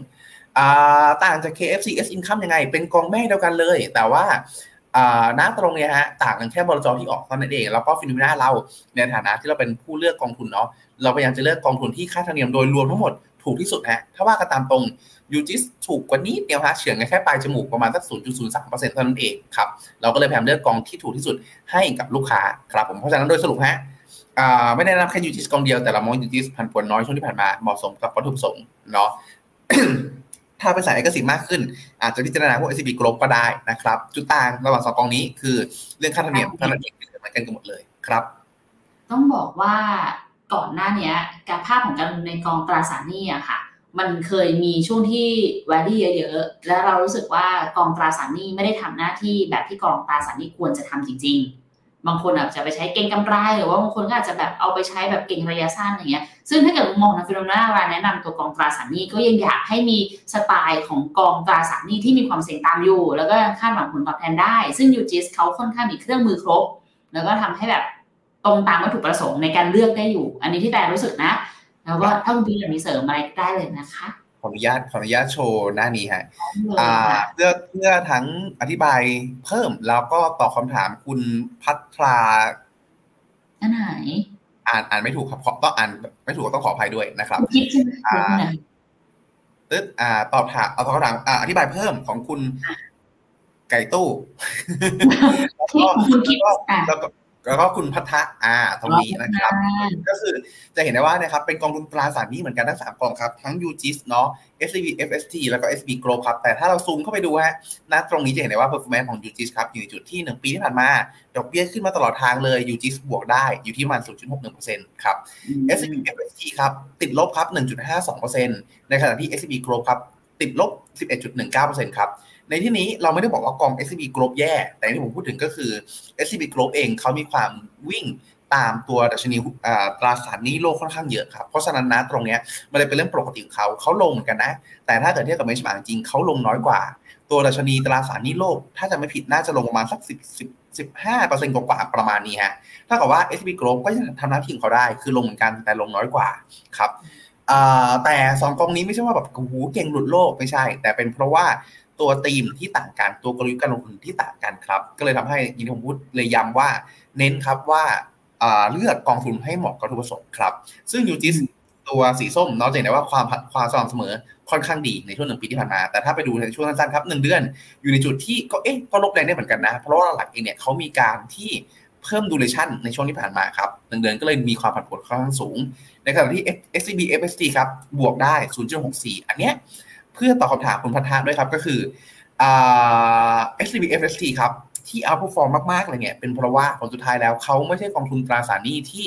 มาในทีม income หรือมาในทีม total return แต่เขามาในทีมของการที่ผมพูดได้ว่า เป็นการเก็งกำไรได้แต่ละเปลี่ยนครับ ถ้าเมื่อไหร่ก็ตามที่ดอลลาร์แข็งค่าก็คือเงินบาทอ่อนค่า SCB FST ครับจะได้ประโยชน์ คือปัจจุบันเขาไปลงทุนพวกของเงินคลังที่ฝั่งนู้นครับอาจจะได้ดอกเบี้ย3%บ้าง 5%บ้างว่าไป แต่สำคัญก็คือกองทุนตรงเนี้ยเขาไม่ได้ปิดความเสี่ยงในอัตราแลกเปลี่ยนครับ เพราะฉะนั้นสิ่งที่เกิดขึ้นก็คือ ผลจากอัตราแลกเปลี่ยนณ ตรงเนี้ยมีเอฟเฟกต์เหนือจากดอกเบี้ยที่เขาได้รับในแต่ละช่วงอ่าในแต่ละวันแต่ละวันที่เข้ามาครับทำให้ช่วงที่ผ่านมาเราได้เห็นกันแล้วว่าบาทเองอ่อนค่าไปสูงสุด 36 บาทเนาะ SCB FST ก็เลยได้ประโยชน์ไปด้วยครับจะเห็นได้ว่าช่วงนี้ช่วงบาทอ่อนค่า SST ก็วิ่งแรง พอตั้งแต่ช่วง 10 ตุลาที่ผ่านมา เอ่า FST ก็ลงค่อนข้างแรงครับ เพราะฉะนั้นตรงนี้โดยสรุปฮะข้อแรกอของคุณพระเนาะก็คือ คนละวัตถุประสงค์การ FST เป็นเรื่องของตัวกองที่ค่อนข้างได้โดนผลกระทบจากเรื่องของตัวอัตราแลกเปลี่ยนเข้ามามีผลเหนืออัตราดอกเบี้ยครับ อืม โอเค ไปตามนั้นค่ะทุกคน ถามต่อค่ะ ของทางคุณกุ๊กไก่แนวโน้ม MEGA10 กับ AFMOAT จะเป็นอย่างไรบ้างครับใน Q4 นะ เอา Q4 ก่อนค่ะ ก็จริงๆ ต้องบอกว่าใน Q4 ทาง FINNOMENA เรามองว่าขึ้นนะมองว่าขึ้นถ้าตอบสั้นๆครับก็เพสองราะว่าปีแล้วอ่าใช่ใช่ฮะเพราะว่าหลักเองเนี่ยในส่วนของตัวผลประกอบการน่าจะยังยังคงมีการประกาศเอาดีกว่าคาดได้เนาะแล้วก็หลักเองก็คือตัวทางเชิงทางสถิติแล้ว ตัวช่วงปลายปีฮะเป็นช่วงที่ตัวคนสหรัฐเองบริโภคค่อนข้างเยอะทำให้ผลประกอบการจะดีมากขึ้นรวมไปถึงการซื้อหุ้นเองก็มี Santa Claus rally เกิดขึ้นด้วย valuation คลายตัว มากกว่าในช่วงก่อนหน้านี้ เจอสงครามตัวด้านอีก ก็กลายเป็นว่า valuation ก็คลายตัวลงมาอีกครับ แล้วผลกระทบไม่ได้เกิดขึ้นกับทั่วโลกมากเท่าไหร่นะ เพราะฉะนั้น ณ ตรงเนี้ย Q4 ตัวกลุ่มเนี้ยน่าจะให้ FR ผลในเชิงบวกได้ครับเอ่ออ๋อ ถ้าตรงตรงนี้ตรงนี้ หลาย ๆ คนจะกังวล เอ๊ะ แล้วพวกเอกไม่กระเทยเองเนี่ย ถือเทคค่อนข้างเยอะแล้วดอกเบี้ยสูง มันเจ็บตัวไหมอยู่ในจุดที่พอเราไปถือหุ้นใหญ่ฮะ เรานึกถึง Microsoft ฮะ Apple บริษัทเหล่านี้ ไม่ได้มีหนี้ฮะมีอา อาจจะมีหนี้มีหนี้เหมือนกันธรรมชาติคือเขาต้องมีหนี้แต่เขามีเงินสดมากกว่านี้ฮะ เพราะฉะนั้นสมมติฮะถ้าเราเปรียบเทียบกันตรงๆดื้อๆเลย มีมีมีเงินสดร้อยมีหนี้แปดสิบดอกเบี้ยฝั่งนี้อาจจะสูงกว่า แต่เขาก็มีดอกเบี้ยรับจากในส่วนของตัวฝั่งเงินสดนะตรงนี้ด้วยทำให้กลุ่มประเทศอากลุ่มบริษัทเหล่านี้ได้รับผลกระทบจากดอกเบี้ยสูงค่อนข้างน้อยครับ เพราะฉะนั้นก็เลยไม่น่ากังวลมาก โดยสรุปคือมองว่าถือว่าสะสมได้ครับทั้งสองสองกองเลย โอเคค่ะ ไปต่อค่ะ ของคุณวิวินวิฟค่ะ เวียดนามเกาหลีใต้มุมมองยังไงดีคะ ซื้อถั่วหรือรอก่อน เวียดนามตามเมื่อกี้ที่พูดถึงไปเลยเนาะส่วนในส่วนของตัวเกาหลีใต้ ต้องบอกว่า ณ ตรงนี้ครับ ผมว่าอาจจะรออีกนิดนึงฮะรอก่อนเนาะเพราะในระดับเองในกราฟวีเองยังไม่เห็นสัญญาณการกลับตัวนะครับ เช่นเดียวกันกับกราฟ day ฮะมีแท่งเขียวเล็ก ๆ ตรงนี้ที่เกิดขึ้นแต่หางยาวเป็นพิเศษ ผมใช้คำว่าหางยาวจนน่ากลัวละกัน มันมีข้อดีข้อหนึ่งก็คือมันบ่งชี้ว่าแรงแรงซื้อชนะแรงขายจำนวนมาก ณ ตรงนี้นะครับ แต่ผลสุดท้ายแล้ว ณ ตรงนี้อ่าวันต่อมาก็คือวันนี้ฮะยังเป็นแท่งแดงเต็มแท่งอยู่เพราะฉะนั้นในการว่าแรงแรงขายกลับมาชนะอีกครั้งหนึ่งครับ เนื้อกันใดมันมีข่าวดีข่าวหนึ่งแล้วกันเนาะก็คือในเรื่องของตัวการที่จีนกระตุ้นเศรษฐกิจออกมา และเกาหลีใต้ แม้จะเป็นพันธมิตรสหรัฐแบบเบอร์ใหญ่เลยนะฮะเขาก็ค้าขายกับจีนค่อนข้างเยอะ ถ้าผลสุดท้ายแล้วจีนอยู่จุดที่กระตุ้นเศรษฐกิจจริงเกาหลีใต้ครับน่าจะได้รับเอฟเฟกเชิงบวกด้วยไม่มากก็น้อย ผมเลยแนะนำครับว่าในเชิงกราฟยังไม่ยังกราฟวียังไม่เห็นการกลับตัวรอก่อนกราฟ day มีเริ่มมีความหวังมากขึ้น แต่อาจจะรออีกนิดนึงดีกว่าเพื่อ confirm ฮะถามว่า confirm เมื่อไหร่ดีก็ กลับมาปิด gap ตรงนี้ได้ประมาณสักสองสี่สามสองน่าจะสวยมากกว่าครับ ถ้าในเชิงของอีเวนต์อาจจะรอดูจีนอีกนิดนึงก็ได้ครับ ถ้าจีนเขาแบบมีแผนชัดเจนเพิ่มเติมมากขึ้น เชื่อว่าเกาหลีใต้น่าจะได้ sentiment เชิงบวกด้วยครับ ถ้าจะต้องรอสัญญาณแบบนี้ควร confirm ด้วยกราฟ month เลยไหมคะหรือว่าให้จริงวีก็พอ จริง ๆ ต้องบอกว่าผมผมจะพยายามดูกราฟวีเป็นหลัก เพราะว่าหลักเองเนี่ยกราฟมันจุดหนึ่งที่ผมผมมาเป็นคนที่ดู แต่ผมไม่ค่อยพูดถึง เพราะว่า มันมีความคันมือระหว่างทางฮะของนักลงทุนของนักลงทุนจำนวนมากรวมถึงผมเองด้วย กลายว่าผลสุดท้ายแล้วเราเลยมองว่าวีคเนี่ยมันอยู่ในจุดที่ ก็เรียกว่าเป็นทางเฟรมที่ยังถือว่าพอจะพอจะรอ แล้วไม่แล้วทนอาการคันมือได้ อ่าดังนั้นเพราะถ้าเราดูว่าเราเห็นกราฟจังหวะนี้แล้วรู้สึกว่า ภาพของสถานการณ์มันจะคลายตัวมาภายในประมาณสักสี่เดือนข้างหน้าโอ้นานเหมือนกันนะ ลักษณะนี้ฮะก็เลยก็เลยมองว่าก็เลยมองว่าวีเองเนี่ยเป็นทางเฟรมที่ค่อนข้างเหมาะสมรวมไปถึง พอเป็นทางเฟรมวีเนี่ยมันจะอยู่ในจุดที่รอบหนึ่งมันค่อนข้างใหญ่ เราจะเห็นรอบการขึ้นหรือลงเขาเนี่ย อาจจะมีแมกนิจูดประมาณสักแบบแปดถึงสิบเปอร์เซ็นก็เป็นรอบที่เหมาะสมกับการเล่นหรือเก็งกำไรในตัวของส่วนของตัวกองทุนได้ในระดับหนึ่งครับโอเค จะได้ขายห้องสายกันทุกคนหนูนุไม่พูดถึงค่อยไม่ค่อยพูดถึงกราฟมันเลย ราฟเดือนอะไรอย่างเงี้ยไปเหมือนได้ยินว่ามีเงินไหลออกจากกลุ่มกีนแบบนี้จะมีผลต่อ M Renew ด้วยไหมฮะ ผมใช้คำว่ามีฮะมีมีเนาะเพราะหลักเองเนี่ยก็คืออย่างที่เราพูดถึงตอนต้นว่าคือคือผลสุดท้ายเนี่ยคนยังเชื่อกันอยู่ว่าเขาจะมีตัวมาตรการกระตุ้นมาตรการหนุน ให้เกิดตัวคลีนเนจีพวกนี้มากขึ้นเรื่อยๆเนาะแต่ผลสุดท้ายเนี่ยเนื่องจากตัว funding cost อ่า cost of fund มันสูงขึ้นขึ้นหรือไม่สูงขึ้นทำให้รัฐบาลจุนมากเองก็เรียกได้ว่า ชะลอชะลอลงบางส่วนครับรวมไปถึงล่าสุดเอง พอมีความไม่แน่นอนเกิดขึ้นอีก เราก็ได้เห็นแล้วว่าฝั่งอเมริกาเองก็เต็มอิชูบอลเพื่อช่วยอิสราเอลกับยูเครนในการลบเนาะฝั่งยุโรปเองก็เริ่มมีการชิฟในส่วนของตัวเงินจำนวนมากอ่าบางส่วนบางส่วนบางส่วนไปจากเรื่องของตัว clean energy ที่ในงามในยามสงบเขาอยากพัฒนามาก แต่พอในยามที่มีความไม่แน่นอนสูงเขาก็ต้องชิฟตัวงบเท่าไหร่เนี่ยไปสู่ด้านป้องกันเพิ่มเติมมากขึ้นรวมไปถึง กลุ่มประเทศเล็กกลุ่มประเทศน้อยฮะที่ต้องบอกว่าเป็นปัญหาหนึ่งในเนโตก็คือ เขาจะมีงบเอาไว้ผมจำเป็นตัวเลขไม่ได้ว่า 2%หรือ 3%ของ GDP ฮะที่จะต้องจ่ายให้กับทางเนโตอะไม่ใช่จ่ายทั้งปีก็คือมีมีมีการใช้เงินประมาณนี้ในการเป็นบัตเจตในการป้องกันประเทศ แล้วแปลว่ามีจำมีมีจำนวนน้อยมากฮะที่ใช้เงินถึงจำนวนนี้ทำให้พออยู่แล้วช่วงหลังเองเขาเริ่มเข้มขึ้นฮะ พอเป็นลักษณะนี้หลายประเทศก็เริ่มกลัวกันก็เริ่มหันมาใช้จ่ายตรงนี้มากขึ้นทั้งเพื่อเสริมเคี่ยวเล็บตัวเองไม่พอ แล้วก็เพื่อรักษาสถานะในส่วนตัวเนโต้ด้วยฮะทำให้ระยะสั้นเราเลยเห็นฟันฟลอออกบางส่วนครับแต่ถามว่าสุดท้ายจริงเนี่ยจริงเนี่ยถ้าเราประเมินแล้วแหละว่าโอเคสถานการณ์ไม่ลุกลามฮะตัวหรือหรือไม่ได้แบบเรียกว่าไงนะหรือรัสเซียไม่ได้อยู่ดีๆห้าวฮะไปโจมตีประเทศเนโต้ขึ้นมาเนี่ยตรงเนี้ยเชื่อว่าผลสุดท้ายแล้ว กลุ่มยุโรปทั้งหลายเอง สหรัฐทั้งหลายเองเนี่ยยังคงให้ความสำคัญในเรื่องนี้ ผมชอบยกตัวอย่างหนึ่งก็คือแม้กระทั่งจีนกับสหรัฐเองเนี่ยก็ยังอยู่ในจุดที่เห็นด้วยกันในตรงจุดนี้ครับเพราะฉะนั้นเนี่ยเลยมองว่าระยะยาวยังคงมีความน่าสนใจ แต่ระยะสั้นเนี่ยมันมันมีการชิฟรีซอสบางส่วนออกไป ก็เลยมีผลกระทบบางส่วนครับรวมไปถึงรวมไปถึงอีกข้อหนึ่งก็คือต้องบอกว่า มันเขาเริ่มมีแอสเซทอื่นให้ลงทุนด้วยแหละ ก็คืออย่างถ้าเราไปหวังตัวหุ้น ในช่วงก่อนหน้านี้เนาะอาจจะแบบแปดถึงสองเปอร์เซ็นช่วงนี้เราหันไปมองบอลหูห้าเปอร์เซ็นมันก็มีความน่าสนใจมากกว่า ก็เลยอาจจะมีความที่มันปรับตัวย่อลงได้ชั่วคราวครับโดยสรุปคือถูกต้องจริง แต่ระยะยาวเรามองว่าไม่ได้มีผลกระทบมากขนาดนั้นครับก็เป็นปัญหาระดับโลกนะ เหมือนคอมเมนต์น่ารักมากคุณพีทเหมือนให้ช่วงเวลาคุณพีทได้ดื่มน้ำค่ะเขามาเป็นแซวกันหมดเลย สละชีพ อันนี้คุณจาวิสมาแซวเรื่องของพึ่งนะไลฟ์ไปลองแรกไปบ้าบอใครเจอพึ่งก็ต้องลอกแรกแม้คุณใช่ไหมอะอันนี้ขอบคุณนะคะ คุณจาวิสกดไลค์กันเยอะๆเอามาค่ะ อันนี้ของคุณมณีพันธ์ค่ะ ตอนนี้สะสม TMB G Income MF ค่ะ แล้วปีหน้าถ้าลงถ้าหุ้นลงหนักๆแล้วเราสวิชไป TMB GQG MF คุณพีทคิดว่าทำแบบนี้ดีไหมคะรบกวนขอความเห็นด้วย ได้ครับได้ แต่แต่ผมอาจจะผมอาจจะเพิ่มเติมนิดนึงแล้วกันเนาะในแง่ของการที่จีนข้าม IF มันเป็นมันเป็นมันเป็นตัวกองทุนตราสารหนี้เนาะซึ่งมันก็ยังมีความผันผวนได้อยู่ เพราะฉะนั้นหน้าที่ของมันก็คือมันอาจจะลงเหมือนกันนะ อาจจะลงน้อยกว่าเฉยๆมันก็คือรักษาอำนาจการซื้อได้ ถ้าสมมติฮะถ้าสมมติเราตั้งใจเลยว่าจะย้ายไป GQG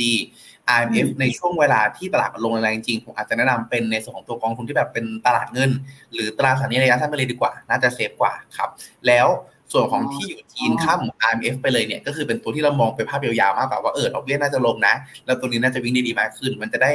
มันจะได้ให้สินทรัพย์ที่ใกล้เคียงเงินสดตรงเนี้ยมันใกล้เคียงเงินสดจริงๆแล้วมีผลกระทบเชิงลบจากความผันผวนน้อยกว่าเรียกได้เรียกว่าแค่ว่า ถ้าจะซื้อเงินได้เต็มก้อนได้มากกว่าครับ แต่ในแต่คิดว่าอันนี้คิดนะว่าคุณบริพันธ์ใช้เป็นวิธีว่าตอนนี้เหมือนไปหาที่หลบของเงินก่อนพอจีอินข้ามแต่ว่าจริงๆแล้วก้อนนี้พอเป็น RMF อะก็คาดหวังผลตอบแทนโกลสูงๆแหละเกรงว่าเดี๋ยวพอตลาดลงหนักกว่านี้เดี๋ยวจะสวิตไป GQG ได้เป็นทามมิ่งที่ดี อย่างนั้นก็สามารถก็สามารถทำได้ใช่ครับ สามารถทำได้ครับโอเค ไปต่อค่ะ มีกองเกาหลีน่าสนใจไหมคะ SCB KEQTG ครับ เมื่อก่อนชื่อจำยากมากฮะตอนนี้ พูดทุกวันจนจำได้แล้วครับผมโอเคค่ะ ไปต่อค่ะ ของคุณคิดอีกรอบหนึ่งถ้าเลือกกองตราสารนี้ค่ะจำเป็นต้องเลือกกองที่ป้องกันความเสี่ยงค่าเงินไหมจริง ๆ ต้องบอกว่าในอดีตในอดีตแล้วกันเนาะการป้องกันความเสี่ยงเรื่องค่าเงินมันเป็นมีความจำเป็นมาก เพราะว่าสุดท้ายแล้ว บางทีมันกิน performance ไปเยอะแต่กลายเพราะว่าตอนนี้เราอยู่ในภาวะที่แบบไม่ปกติเท่าไหร่ ประเทศที่ ความมั่นคงสูงกับดอกเบี้ยสูงกว่าเราทำให้ตอนนี้ต้นทุนการเฮชอัตราแลกเปลี่ยนสูงมาก 3.7 3.9เปอร์เซ็นต์เลยทีเดียว เพราะฉะนั้นเนี่ยตอนนี้ความจำเป็นในการเฮชน้อยลงเรื่อยๆครับก็ถ้าเป็นสาย timing จ๋าสาย timing จ๋าก็คือเป็นคนที่ติดตามอยู่เป็นประจำแล้ว แล้วเล่นทั้งในส่วนของตัวแนวโน้มตราสารหนี้ด้วยแล้วก็เล่นแนวโน้ม FX ด้วย ตรงเนี้ยการซื้อกองเฮชอาจจะไม่จำเป็นแล้วก็ได้ แต่เราต้องติดตามทั้งสองขานะในข้อแรกครับ แต่ถ้าเป็นของนักลงทุนที่รู้สึกว่าอยากกระจายความเสี่ยงแล้วได้ในเรื่องของตัวตราสารหนี้ pure ๆเลือกกอง hedge ดีกว่าปลอดภัยกว่าอาจจะโดนค่าใช้จ่ายแพงขึ้น แต่มันได้ performance ของตราสารที่เต็มๆครับคล้ายๆ concept เมื่อกี้เลยก็คือเลือกเหมาะทุกประสงค์เนาะหรือ 3 ครับสำหรับใครที่รู้สึกว่าเอ๊ะอยากไม่อยากเสียต้นทุนการเฮชแพงๆโดยแบบโดยแบบ รู้สึกว่ามันไม่ได้อะไรขึ้นมา ไม่ได้อะไรขึ้นมาเนาะตรงตอนนี้ต้องบอกว่าหลายๆเจ้าฮะเริ่มออกกองแบบเป็นดินามิกจริง ๆ ออกมาแล้ว ก็คือช่วงที่มองว่าบาทจะอ่อนเขาก็เขาก็ไม่ปิดเขาก็ไม่ไม่ไม่ป้องกันความเสี่ยง ช่วงที่มองว่าบาทจะแข็งเขาก็ป้องกันในลักษณะเนี้ยกำลังมีแนวโน้มที่ออกมามากขึ้นเรื่อยๆครับอาจจะเลือกใช้ก็บริการกองลักษณะนี้ก็ได้ครับ เพราะฉะนั้นโดยสรุปคือเลือกให้เหมาะสมกับวัตถุประสงค์ตัวเองฮะซึ่งถ้าผมพูดแค่นี้อาจจะงงถ้าอ่ามีพูดไปถึงแล้วเนาะแนวแรกคือแนวที่เล่นบ่อยๆ ติดตามเยอะๆเลือกแบบเฮชหรือไม่เฮชให้เหมาะสมสถานการณ์ แนวที่ 2 ถ้าเลือกเฮชตลอดเวลา อาจจะเป็นสลับพวกพอร์ตนักลงทุนที่ลงพอร์ต asset allocation ก็คือ ซื้อถือแล้ว rebalance อย่างเดียวไม่ได้เปลี่ยนบ่อยๆครับ ส่วนแนวที่ 3 คือ คนที่รับความเสี่ยงได้ ถ้าเขา active เราได้ดี เราได้ 2 เด้งถ้าเขา active แล้วไม่ดีอาจจะโดนอาจจะโดนสองเด้งก็ได้ครับ แต่ก็คือฝากคนดูแลให้ในส่วนตัว fund manager ครับ จริงๆก็บอกว่าการเลือกกอง dynamic อะค่ะ ควรจะต้องเช็คย้อนหลังด้วยนะ เพราะว่ามันคือ performance ของ fund manager จริง ๆ เลย ว่าแบบเขาจะมีมีมุมมองต่อค่าเงินยังไงบ้าง เพราะนั่นคือเรามอบให้เขาดูแลแล้ว ดังนั้นเด็กที่พี่บอกไปค่ะถ้าเกิดจะเลือกแบบที่สามแบบหลังอะความเสี่ยงก็ต้องเป็นนักลงทุนที่เราความเสี่ยงได้ระดับหนึ่งเลยแหละเรียกมากที่สุดแหละต้องรับความเสี่ยงสองขาเลยนะอะของคุณวิวิปค่ะมาละ mining energy oil go เรียงลำดับชอบอะไรบ้างคะอ่าอาจจะ นึกก่อนนะอาจจะเป็น mining oil mining oil go mining oil energy go จริงเหรอข้าหลังสุดเลยเหรอที่ผมที่ผมชอบที่ผมชอบ mining ที่สุด เพราะว่าอ่าเห็นข่าวดีเรื่องของฝั่งจีนเนาะเรื่องของกระตุ้นเศรษฐกิจอ่าถ้าถ้าของตลาดจริงกระตุ้นจริงอ่า mining จะได้รับผลเชิงบวกจากเรื่องของตัวดีมานตัวสินค้า commodity สินค้าโภคภัณฑ์เพิ่มเติม ทั้งพวก industrial metal ทั้งหลายที่เป็นส่วนประกอบสำคัญในสองตัวธุรกิจเศรษฐกิจจีน ครับเลยมอง mining น่าสนใจต่อมาที่ผมมองออยน่าสนใจก็คือคล้ายกันถ้าจีนกลับมาจริง เขาจะมี demand บนสินค้าพวกนี้เยอะ เพราะฉะนั้นเองเนี่ยตัวออยอาจจะได้รับเอฟเฟกในเชิงบวกด้วยครับ แล้วก็ต่อมาถ้าออยโอเคเอเนจีก็จะรับในเชิงบวกไปด้วยครับที่ผมชอบทองน้อยสุดเป็นเพราะว่าหลักเองเนี่ยจะยังคงคล้ายๆกันคือไม่ได้มองว่าเขาจะอ่าไม่คิดต้องบอกว่า ถ้ามองถ้ามองบนภาพที่ตัด เรื่องของสงครามออกไป สมมติฐานหลักของผมของของผมต่อทองคือเป็นขาลง แต่บังเอิญนะตอนนี้มันมีมันมีสงครามเกิดขึ้น เพราะฉะนั้นเนี่ยมันเลยอยู่ในจุดที่ถือว่านอกสมมติฐานแล้วในข้อแรกก็เลยไม่ค่อยชอบเป็นเป็นเป็นพื้นฐานอยู่แล้วข้อที่ 2 ก็คือสงครามที่ผมพูดถึงอะอยู่ในจุดที่ถือว่าคาดเดาค่อนข้างยากเรียกได้ว่าสถานการณ์เปลี่ยนค่อนข้างไวฮะแล้วนะตอนนี้ถ้าเราดูสถานการณ์ปัจจุบันถือว่า smooth ขึ้นนะถือว่า smooth ขึ้นนะในแง่ที่ว่าอ่าผมจะชอบเรียก กาตากาตากาตาก็เข้าเป็นกาวใจ กาตาเข้าเป็นกาวใจ อียิปต์เองก็เข้าเป็นกาวใจ ตัวประชาชนชาวอิสราเอลเองก็เริ่มไม่พอใจนายก อะไรอย่างเงี้ยกลายเป็นว่าดูเหมือนภาพจะซอฟลงนะ แล้วนายกอิสราเอลพูดมาสองสัปดาห์แล้วว่าจะบุกเข้าไป at all cost จะกำจะกำจัดให้หมด ทุกวันนี้ก็ยังไม่ได้เข้านะฮะกลายเป็นว่าอยู่ในจุดที่สถานการณ์ดูเหมือนซอฟต์กว่าที่คิดครับ เลยทำให้ผลสุดท้ายเนี่ยตัวทองเองอาจจะมีอาจจะเป็นมีความเสี่ยงที่พอสถานการณ์ดูไม่รุนแรงเท่าไหร่แล้ว อาจจะปรับตัวลงก็ได้แล้วเราตัวตลาดเองเริ่มกลับไปโฟกัสเรื่องยิวของฝั่งสหรัฐที่เพิ่มเติมมากขึ้นครับก็เลยแนะนำแล้วก็เลยชอบเป็น mining oil energy go คือโกมองว่าแบบมันไวการเยอะเกินไปอะทั้งในแง่ของที่ลงอยู่แล้ว ไม่พอสถานการณ์สงครามก็ดูแบบ ไม่ได้รุนแรงมากเท่าไหร่ในครั้งนี้ด้วยครับ เป็นครั้งแรกที่เราเห็นในตรงกันเท่าไหร่นะคุณพีแต่คือไม่ได้หมายความว่าไม่เห็นกันแบบโดยสิ้นเชิงนะแต่แค่โกอะค่ะ แต่มองในมุมที่ว่าถ้าเขาจะขึ้นไปต่อนั่นคือต้องเล่นกับเรื่องของดอกเบี้ย